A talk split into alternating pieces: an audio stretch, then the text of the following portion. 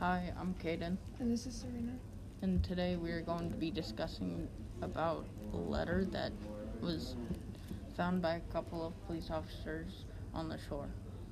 It looks like it was written three years ago by a younger boy that was recently stranded on an island with what looks like seven other kids for at least a year with no resources and clean water.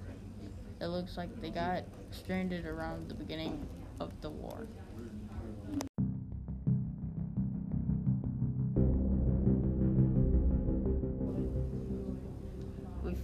We, found the letter, and the letter says, Dear Auntie, or whoever fi- finds this letter, my plane crashed yesterday. I reckon it was about morning time. I'm sure you are worried sick about me. I have no clue where I am or even how this happened. I'm so scared. I believe we were attacked, but I am not sure. The pilot has the pilot of the plane is gone. He had a heart attack, I believe. There's about eight of us. It's me, Piggy, Ralph, Simon, Jack, and three little ones. I'm not sure of their names. I hope you find me soon. I'm sure you're already on your way to save me. Lord, I hope. We don't we don't have any food. We have no way of survival.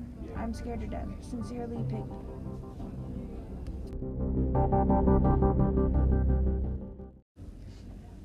After reading the letter, we know the letter was written by Piggy, and he thinks that his plane was attacked. We also know that this took place during the war, so it is a possibility that they were attacked. We also know that there were seven other kids with him. The boys were found about a year after the letter was written, but there were only four surviving boys. To this day, nobody is sure what happened to the three boys that were not found. Many people have questioned the surviving boys on what happened to the other three, but they were unable to talk about it. Many people believe that they may have been killed on accident, but nobody knows for sure.